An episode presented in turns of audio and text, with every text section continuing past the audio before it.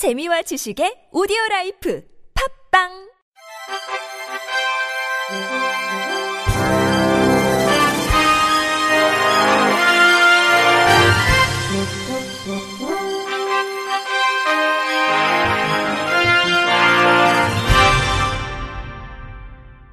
청취자 여러분 안녕하십니까? 10월 4일 목요일 KBIC 뉴스입니다.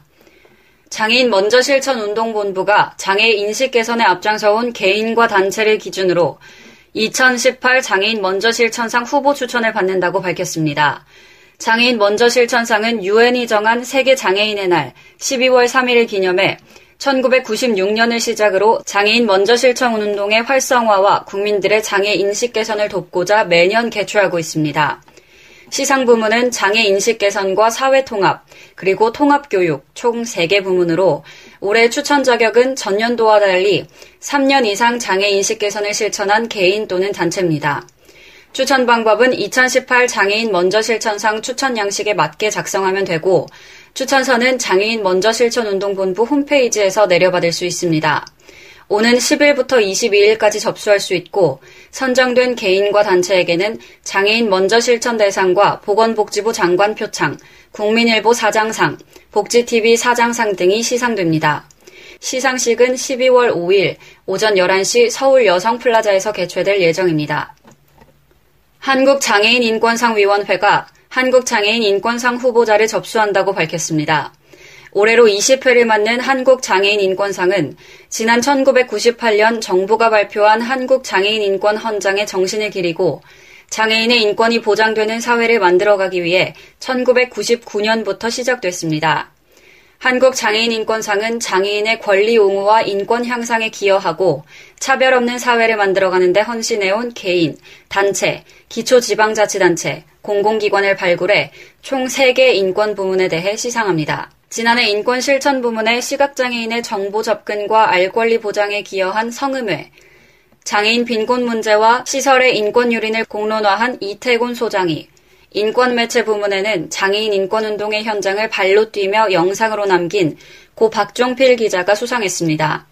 후보자 접수는 오는 19일까지 우편 및 방문 접수만 가능하며 시상식은 12월 3일 이룸센터 이룸홀에서 열릴 예정입니다. 보건복지부가 장애인의 검진, 진료, 임신, 출산 지원을 위한 지역장애인 보건의료 지원센터를 2022년까지 19개소로 늘리는 방안을 발표했습니다. 또한 장애인 건강검진기관을 2022년까지 100개소로 장애인 건강 주치의를 단계적으로 확대하는 등 의료 접근성을 강화할 예정입니다. 이와 더불어 중증 장애 아동의 집중 재활 치료를 위한 권역별 공공 어린이 재활 의료기관을 2022년까지 9개를 목표로 하고 건강보험 수가 개선 방안 마련을 추진합니다. 어린이 공공 전문 진료센터를 확대하고 중증 소아 환자 재택 의료 시범 사업을 추진합니다. 보건복지부 박능우 장관은 종합대책을 차질 없이 이행해 수도권 대도시가 아니더라도 필수 의료에 대해서는 지역 내에서 완결적인 의료 서비스를 이용할 수 있도록 지역 의료 역량을 강화해 나갈 것이라고 강조했습니다. 부산경찰청은 사기, 보조금 관리에 관한 법률 위반, 횡령 등의 혐의로 장애인 복지시설 법인 대표이사 A씨와 시설장 B씨를 불구속 기소 의견으로 검찰에 송치했습니다. A씨는 2010년 5월부터 2016년 12월까지 친인척 등 지인 6명의 명의를 빌려 복지원 조리원과 위생원으로 근무하는 것처럼 관할구청에 신고해 인건비 명목으로 2억 5,700만 원을 허위로 청구해 받아 챙긴 혐의를 받고 있습니다.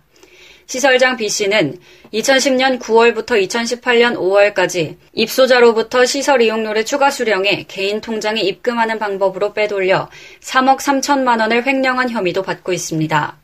이들은 빼돌린 보조금과 시설 이용료를 개인 용도로 사용해왔다고 검찰은 전했습니다. 경찰 조사 결과 이들이 관할구청의 시설 점검 시에는 명의를 빌려준 지인들을 복지원으로 다시 불러 실제 일하는 것처럼 속여 적발을 피해온 것으로 드러났습니다. 해당 복지원은 입소자들로부터 매월 일정 금액을 받는 시설 이용료를 제외하고 85%의 운영비를 국비, 시비로 운영받아 운영하는 시설입니다. 국회 교육위원회 소속 더불어민주당 김혜영 의원이 교육부로부터 제출받은 2017년 교육부 및 산하 공공기관, 시도교육청 장애인 고용 현황을 분석한 결과 총 40군데 중 6곳만 의무 고용률을 지킨 것으로 나타났습니다. 전년과 동일한 2.23%를 기록해 3.2%의 의무 고용률에 한참 미치지 못하며 이에 따른 장애인 고용 부담금 또한 5억 8천만 원에 달했습니다. 17개 시도교육청 또한 장애인 의무교육률을 지키지 않은 가운데 전북교육청 3억 2천만 원, 경북교육청 3억, 전남교육청 2억 9천만 원 등 총 24억여 원의 부담금을 납부했습니다. 22개 산하 공공기관 가운데 16개 기관은 총 45억 원의 고용부담률을 지출했으며 이 중 서울대병원은 1.44%의 의무고용률을 기록하며 전체를 통틀어 가장 높은 22억 원을 냈습니다. 2018 인도네시아 장애인 아시아 경기 대회에 출전한 한국 선수단의 일부 활약을 안방에서 시청할 수 있게 됐습니다. 대한장애인체육회에 따르면 현지 한국 선수단 소식은 스포츠 전문 언론 STN 스포츠를 통해 이뤄지며 중계 종목은 남북 단일팀 종목인 탁구, 수영, 장애인 아시안게임 개회식입니다. 방송 송출은 한국 주간 방송사인 한국방송공사가 장애인 아시안게임 조직위원회로부터 중계권을 구매하고 이를 재구매한 STN이 채널 및 인터넷 방송으로 송출합니다. 장애인 체육회는 이런 상황을 고려해 대회가 치러지는 경기장에 취재원을 보내 경기 장면을 하이라이트로 제작해 2018 인도네시아 장애인 아시아 경기대회 홈페이지에 등록할 예정입니다. 더불어민주당 전국 장애인위원장 선거에 총 6명이 출사표를 던졌습니다. 민주당 중앙당 선거관리위원회 공고에 따르면 6명은 기호 1번 조선대학교 김영일 교수, 기호 2번 사단법인 한국장애인관광협회 홍서윤 대표, 기호 3번 전 서울특별시의회 이상호 의원, 기호 4번 제20대 총선 비례대표 김영웅 후보, 기호 5번 제10대 경기도의회 최종현 의원, 기호 6번 호남대학교 창의교양대학 문상필 교수입니다. 전국 장애인위원장 선거는 오는 7일과 8일 양일간 ARS로 이뤄질 예정입니다. 실로암 시각장애인 복지관이 오는 10일부터 11월 2일까지 실로암 전시관 S갤러리에서 제5회 촉광명화 기획전시 아름다운 한국의 미술 손끝으로 우리 그림의 아름다움을 만지다를 개최합니다. 촉광명화는 시각장애인의 그림을 이해하고 감상하기 쉽도록 원작을 재해석해 만든 작품입니다.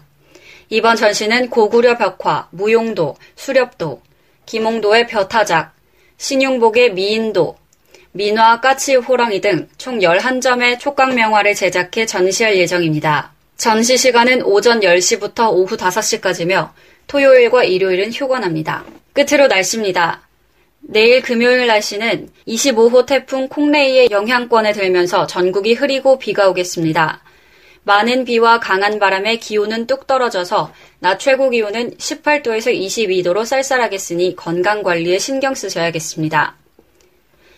이상으로 10월 4일 목요일 KBIC 뉴스를 마칩니다. 지금까지 제작의 이창훈, 진행의 윤수빈이었습니다. 고맙습니다. KBIC.